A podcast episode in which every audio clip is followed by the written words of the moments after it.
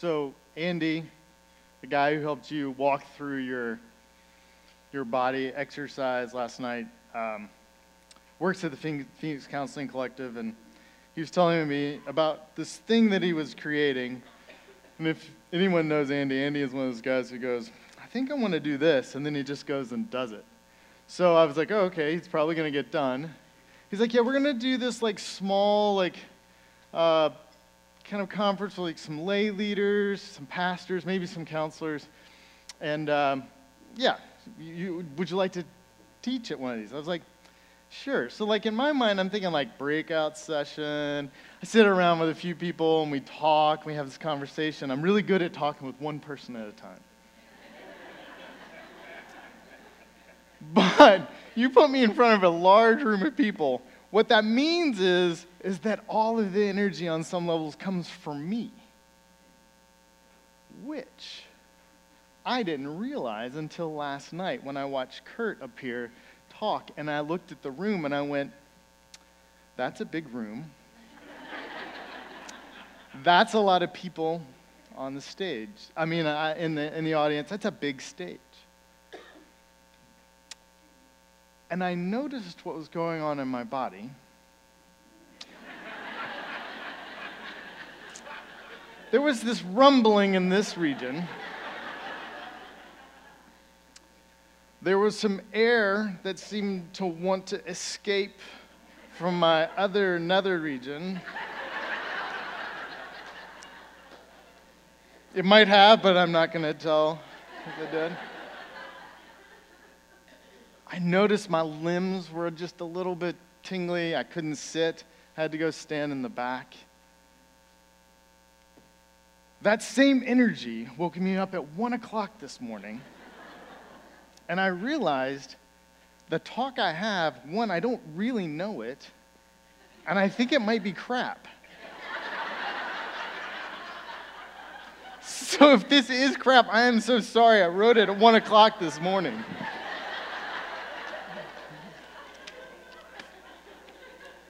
So I am here to talk to you about anxiety and depression. And I am a professional. I am the son of professionals who were brought to this country by professionals. And I think every single one of you is a professional as well. But we try to act like we, we aren't. I have clients come in to my office and they'll start saying things like, Yeah, so I just need you to help me figure out the tools I, so I don't feel so bad. Is essentially what they say. It's a, it's a roundabout way of saying it. Some people just come out and say it. I appreciate their honesty. The problem is, is one, I'm not a miracle worker.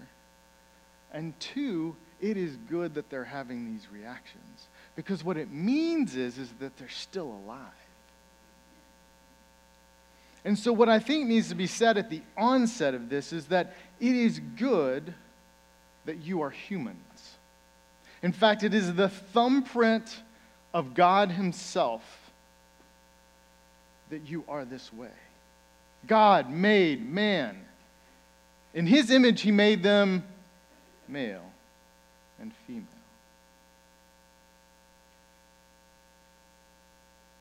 And so both hold the image of God, which means that even your emotional state is part of your image bearing of God.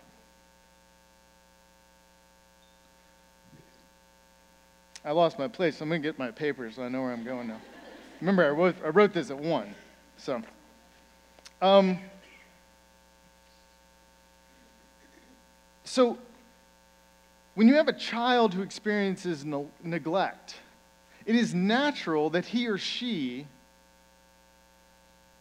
in their heart will be evoked to a place where they don't know if they can trust anyone. That is natural. That means that they're alive. The person who has experienced sexual trauma is afraid of intimacy. That's not something evil or wrong. It's not even sinful. They're just scared. It's a natural human reaction. So, a lot of times when clients come in and start saying this, they say things like, I do, I need to be fixed. I need you to help me fix this. And so, my, my normal reaction to that is kind of this playful laugh of like, well, what if you don't have to be fixed? Oh, no, no, no, Caleb, you don't understand. This is horrible. No, no, while I understand that it is painful, I don't know if it needs to be fixed.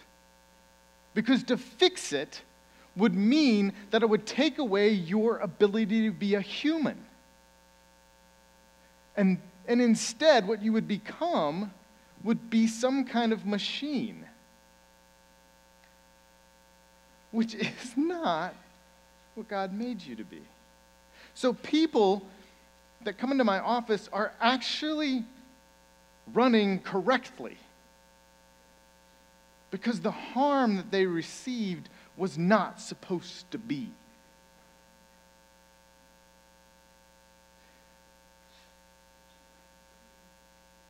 We get depressed and anxious because we're human, not because something is wrong with us. I've lived in Seattle Washington, I've lived in St. Louis, Missouri, and I lived in Birmingham, Alabama, but that doesn't really count. but in St. Louis, Missouri, and in Seattle, Washington, there was, there was, a, there was a type of culture there that when I was in St. Louis, I was in seminary, had a lot of seminary friends. I have a bunch of weird friends, they're all therapists or pastors, pretty much the same thing. We're like this niche market of weird but we're with each other and it's good. But in those arenas, there was this understanding that to go to counseling was an act of courage towards health. In Seattle, it was almost like, you know, you have your car payment, you have your mortgage, you have your counselor. Every, I mean, it was like one in four but like one therapist for every four people in Seattle. It's not the same here in Phoenix.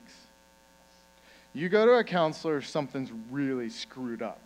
And I'm using screwed up to be like, I'm on a stage, right? But what you're really thinking is, oh, it's that bad. Um, so I was going to go through all these uh, symptoms of depression and anxiety. Um, but I'm going to skip all those slides, so you don't have to do anything back there. What I want to what I want to jump to because Andy really wants me to be on time, so I'm going to really push to make this on time, is that depression and anxiety. Going back to what Kurt said, when you can't manage your anxiety, you become depressed. It's because they are opposite sides of the same coin, as it were.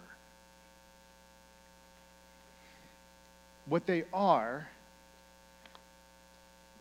well, do you have that definition? Can you put that up? Oh, no, don't put that up because I changed it. Never mind. I'll just tell you what it is, and then we'll just, we'll just unpack it, and we'll see what happens. And I'm going to try not to fall off this stage, which I almost felt like I just did. So, anxiety and depression are ailments of the soul and body as one existentially wars with despair. I'm going to say that one more time.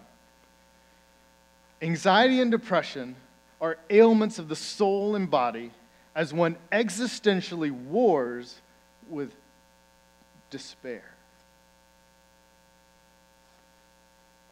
So, let me, let me unpack what I'm talking about when I talk about the soul. When I'm talking about the soul, um, I'm talking about this internal self. The Hebrews called it the heart. It's that stuff. I had a therapy, I had a, one of my uh, professors in seminary would call it, you know, it's that stuff, that theological stuff. And it was like his word stuff. But so I thought it was helpful here. It's just stuff. It's like the emotions. It's the images of your story. It's your consciousness. It's your thoughts. It's this like internal guttural experience. And then the body, the external self. I think Kurt went through this really well last night. You are your body. we have bought into Greek philosophical thought that somehow there is this essence which is the soul that is encapsulated in this outside shell of a body. And that's not biblical at all. Think about death. What is death? Death is the unnatural rending, the tearing apart of the body and the soul from each other. To separate your body and soul requires violence.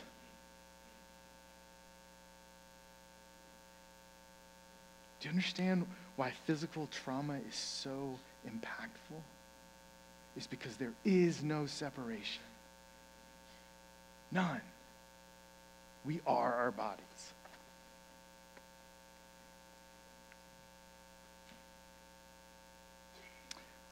our body and our souls work together in such a fascinating way. I love this quote by Karen Maroda. She says, Our minds do not cue us that we're feeling something, our bodies do. Our minds inquire to the origin and the meanings of that feeling and help us to manage those feelings. But without the bodily sensations, there is no inquiry. There is this like symbiotic movement because it is one.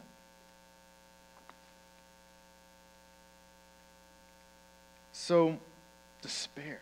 What is, what is that? I think it has to do with us lacking the knowledge about whether we're going to live or die. You may think, Caleb, it's a little bit, you know, come on.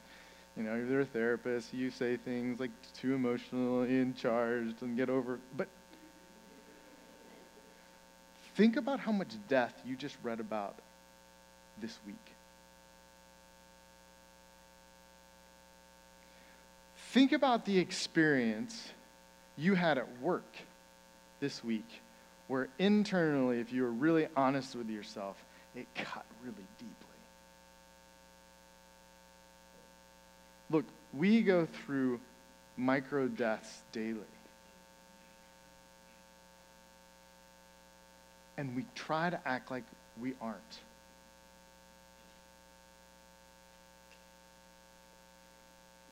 So, the car crash, cancer, it ends life, right? So too does the unwanted touch of a teacher.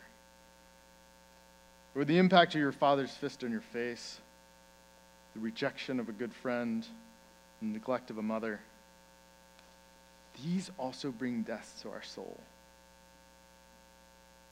Because why? Because we're human,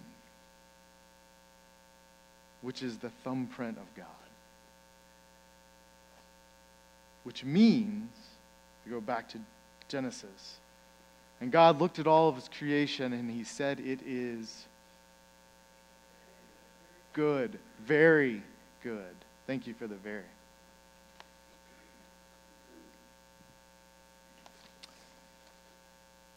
So, about two years ago, I learned about this thing called the sympathetic nervous system. And then every single one of my clients learned about it, my friends learned about it. So, the sympathetic nervous system is part of this thing called the autonomic nervous system, which runs things that are automatic, things that you're not thinking about your blood pressure, your heart rate, breathing, yada, yada, yada, yada. Now, the most kind of basic, at a basic level, we, our normal kind of way of being, where everything's kind of copacetic, moving along, is in our parasympathetic nervous system. And everything just kind of hums along. But there's one, only one time that the sympathetic nervous system comes online. Kind of like on your computer screen where you click out of one, you know, one box and this next program pops up. So it kind of pushes to the background, sympathetic nervous system comes to the front one time, on only one occasion, when there's a perceived sense of threat or danger. If that happens, your body does some amazing things. Your blood pressure shoots up, your heart rate goes up, you start getting sweaty palms because what you're doing is you are readying yourself for flight, fight, but if it gets overloaded, you're going to be paralyzed.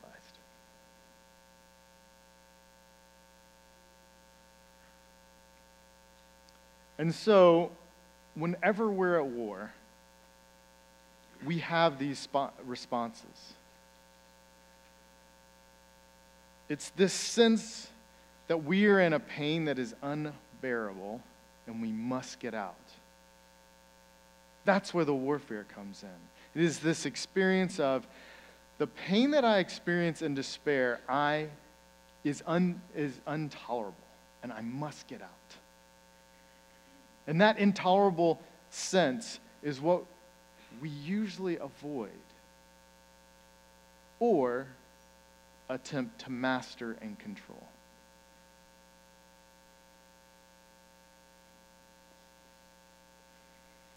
So, when I first started out as a clinician, I worked in eating disorder facility, and I watched, I watched my anorexic patients attempt to govern the amount of food that they took into their bodies, as well as the number on a scale.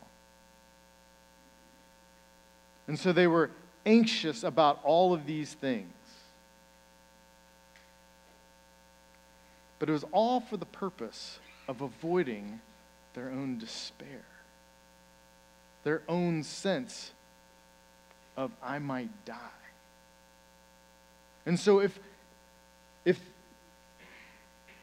uh, there's, a, there's a writer who, um, who writes the book Appetites, and she says, I focused, uh, and it was about an eating disorder. She said, I focused on this one anxiety so that I could avoid all the anxieties around me. I didn't have to think about what it would be like to have a boyfriend. I didn't have to think about actually being involved in the relationships with my family. I didn't have to worry about a job. I didn't have to worry about so many other things.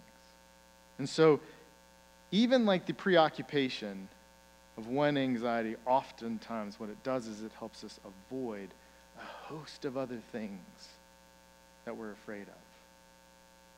All these other th- things that we're afraid that if I get into it, I might die. At one o'clock, I thought, if I get up there and I don't know what to say, I might die.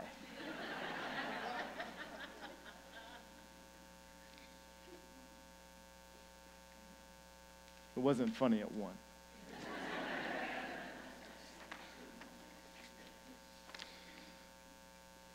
so, last night Kurt talked about story and how much it matters. And I think that what often happens is that we have stories that we have promised to ourselves, whether consciously or unconsciously. I will never, ever let that happen again.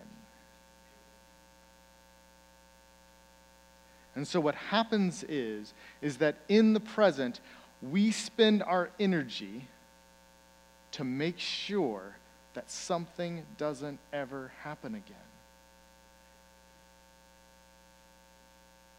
When I was in seminary, was 22, just out of college.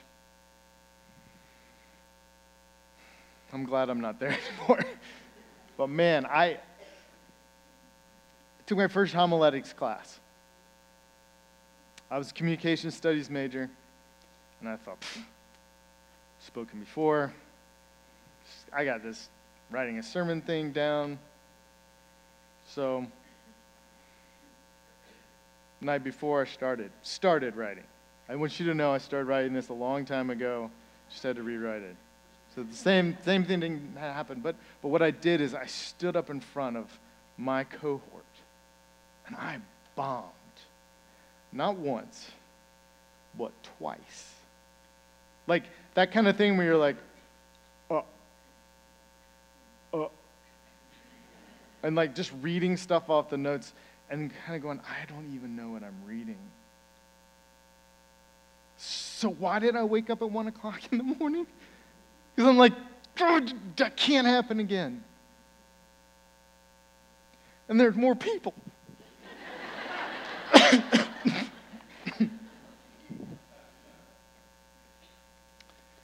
we gave my daughter a bicycle with training wheels when she was two. Um, she learned to ride it pretty fast. A couple days, she started riding it around the neighborhood. I, and I was just, I don't know, I was just this proud papa. I was like, yeah. And she rode fast. And I was like, she's, she's so brave.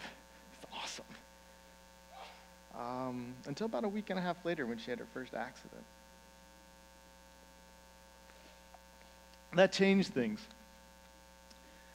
Then she needed mom and dad to like hold on when she got onto the bicycle. And she needed us to like walk alongside of her for like a week or so. And then if we got to that spot where she fell, we, we both had to like be there. Why? There's a theorist who says, we're, no one's afraid of something that hasn't already happened. She didn't have a model for how bad this could go when we get scared, when we get anxious, is because we usually have some model of how bad it can go, even if it's not just for us. Steve talked about secondary trauma. Even if it hasn't happened exa- specifically to us, there is a sense, oh gosh, this could happen to me. So stop and think for just a second. Think about the United States of America 2018. I have two girls, and I'm scared to send them to school sometimes.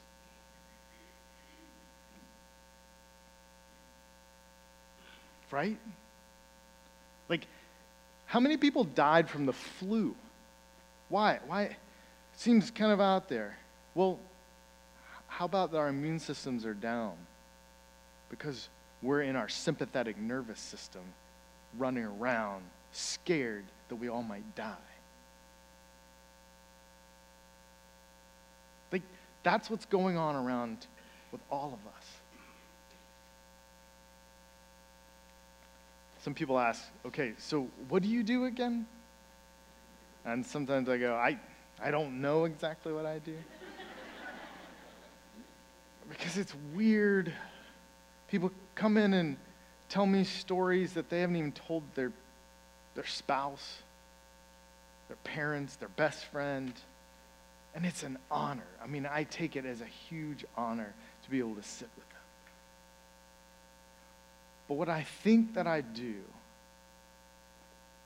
at this point, as, as far as I can understand, is I help people slow down enough to be present with themselves so that they know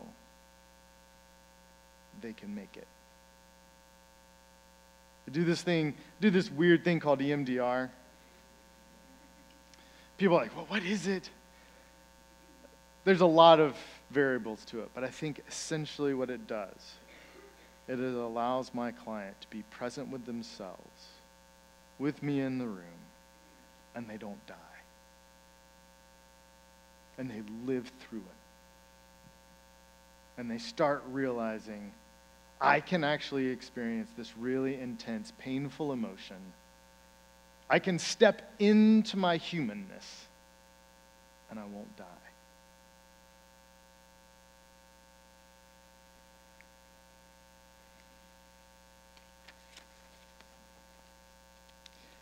So, the antidote to despair is not to alleviate the symptoms. So, I read my little, I don't know how this happened. It's my fault because I didn't catch it. But it, if you read the, the little details here, it says at the end, it's like, uh, the deep roots beneath the symptomology and how to practice being in the here and now with ourselves, our others, and God can alleviate our depression about the past and our anxiety about the future. I'm sorry, I'm not here to tell you about that.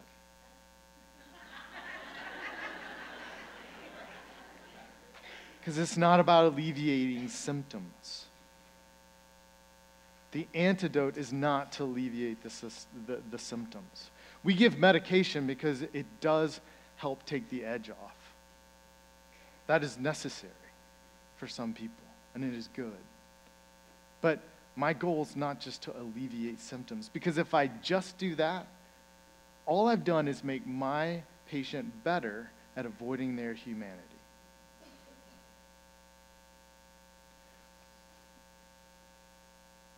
So, the salve for despair is the ability to live in the unknown. See, if you're in the past, you know exactly what happened and it will depress you. Because there is nothing you can do to change it. But what's interesting about depression is it is an avoidance of grief at times. Not all the time, but oftentimes it can be an avoidance of our grief, of our sorrow, of actually stepping into how that has impacted us today. But also, we can be anxious about the future. We can make sure that we try to like manhandle that into place. And gosh, we can be in either one. And right here, there's nobody. And that is safer. It's, it's not enjoyable, but it is safer. Because it's not vulnerable.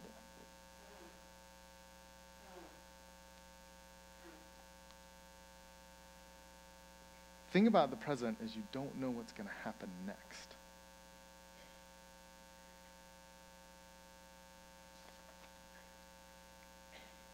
Bessel van der Kolk, who's done a lot of research on trauma, worked with a lot of vets and those with, uh, with sexual um, trauma as well, writes this. Imagination gives us the opportunity to, vision, to envision new possibilities. It is an essential launch pad for making our hopes come true. It fires creativity, relieves our boredom, alleviates our pain, enhances our pleasure, and enriches our most intimate relationships. When people are compulsively and constantly pulled back into the past, to the last time they feel intense involvement and deep emotions, they suffer from a failure of imagination a loss of mental flexibility. Without imagination, there is no hope, no chance to envision a better future, no place to go, no goal to reach. Oftentimes, in the present, we're actually living in the past because we're trying to keep it from happening again. And guess what? It's completely understandable that that's what we want to do. So if you hear me saying that, if you're doing this, something's wrong with you and you need to get your, you know what, together, please don't hear me say that. This is a really understandable way of trying to deal with pain and fear. It just doesn't work in the end. But it's something we all do. You remember, I'm the guy who got up at 1 o'clock this morning to write this. Right? So,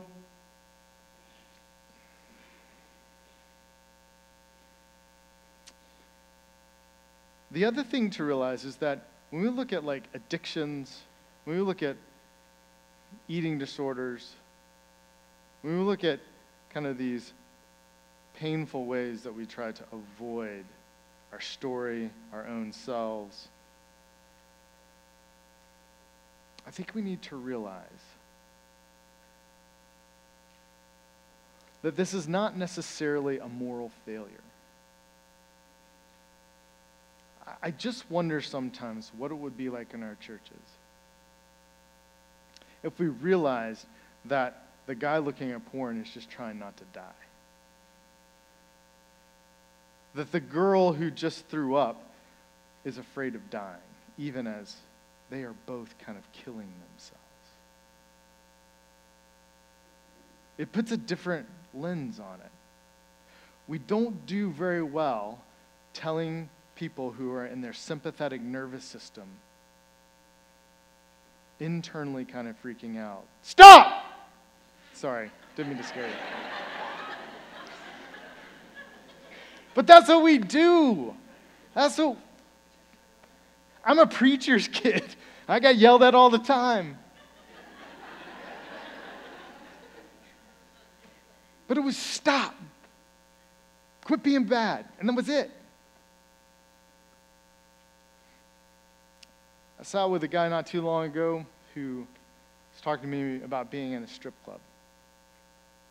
And I said, Oh, tell me about it. Where'd you go? He told me kind of sheepishly. I was like, So what happened? He kind of looked at me like, You want to know what happened? He's like, Okay. So he starts telling me about this lap dance that he got. And I said, if you're going to kind of tell me what was going on in you. And he was sitting there and he went, You know what? I actually kind of leaned in towards her and she moved away. I was like, What did you want from her? And he was like, I just wanted to be close with somebody.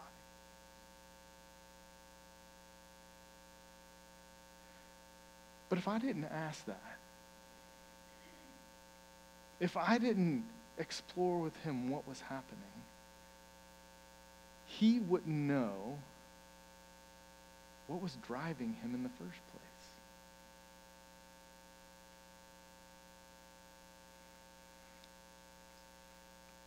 So, this is why it's so important to know what's going on with our bodies, with our souls, to be asking each other, what's actually going on with you? What's happening? Like, what would it be like to tell someone, I just wanted to be close? So I want everyone to put your hand on your belly, top hand on your chest. I just want you to take some deep breaths.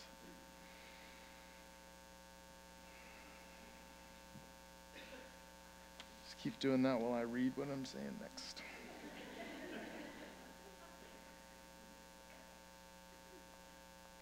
Just sit there with yourself for a little bit.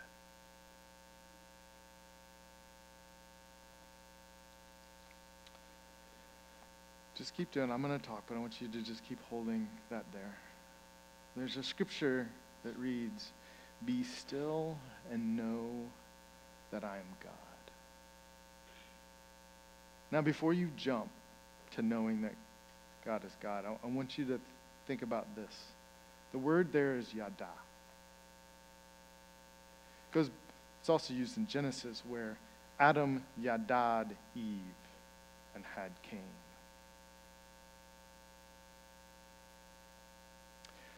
Knowing someone is not just an assent, it is a wrestling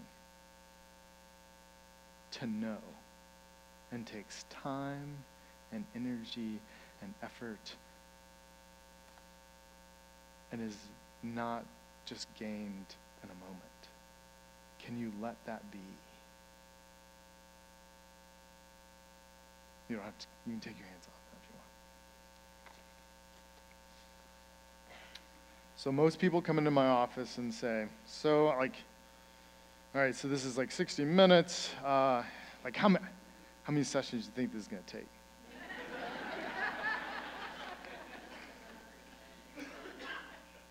I'm not a great businessman. I should probably just go, well, this is going to take 35 sessions plus another 100 if, you know, if you don't make it. But I, I don't know. I never know. Because growth is over a long period of time. I often tell people, look, you, you're 35, you spent 35 years living this way. It's going to take some time to like undo that.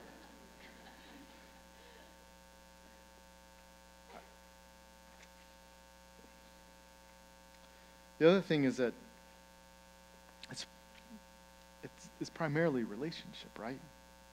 That's what we're that's what we're healing and growing in ourselves. Is this ability to connect to ourself, others, and God. And I don't know about you, but I've been married almost 13 years. I got a lot, I got a lot of learning to do. But that's okay, because it just takes a long time. There's a, there was a writer after the San Bernardino shooting, he, he said, I don't know what to do with the fact that God is terrifyingly patient. And so, what that also means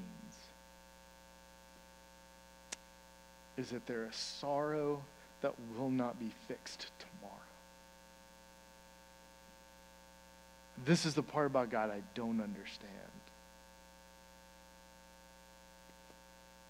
But I will stay in the middle, not knowing.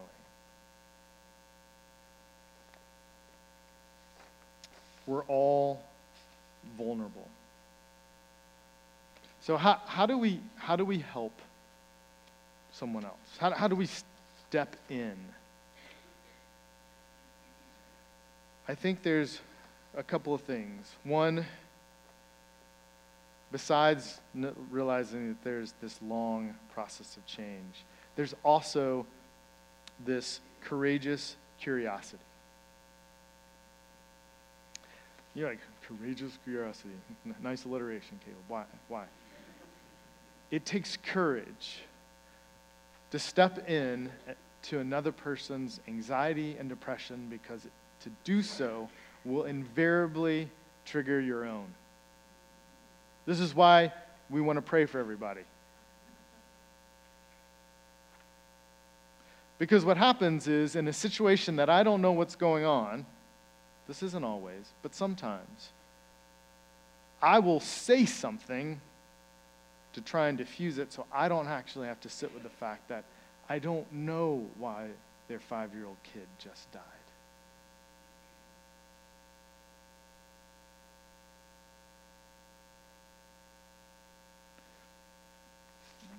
There's this beautiful quote by this beautiful man named Cornel West. He got asked, this is in the, in the 90s, things were, you know, didn't look too bad then. And he said, they got asked, Are you optimistic about the future? And this is what he said The categories of optimism and pessimism don't exist for me. I'm a blues man. A blues man is a prisoner of hope. And hope is qualitatively a different category than optimism. Optimism is a secular construct, a calculation of probability. Black folk in America have never had been we've never been optimistic about the future. What have we had to be optimistic about? But we are people of hope. Hope wrestles with despair. But it doesn't generate optimism, it just generates this energy to be curious, to be courageous, to bear witness, to see what the end is going to be. There's no doubt about, uh, no, he said, I'm, I'm going to die full of hope. There's no doubt about that because that's the choice I make. But at the same time, the end doesn't look good too, doesn't look good, doesn't look too good right now.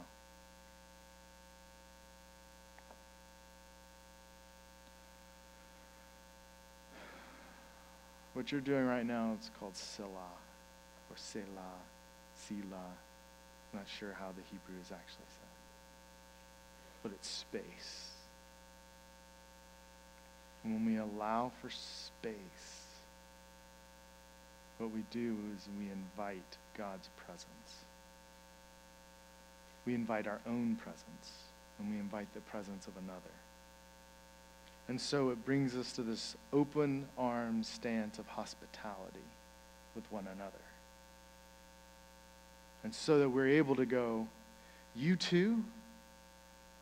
Yeah. I thought I was the only one.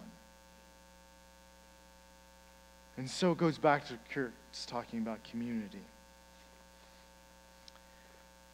And so what we say to one another is, I see you. Me too. Let's walk a little further and see what we shall find together. And there's a verse in Scripture that says, Where two or three are gathered in my name, there I am as well. Amen.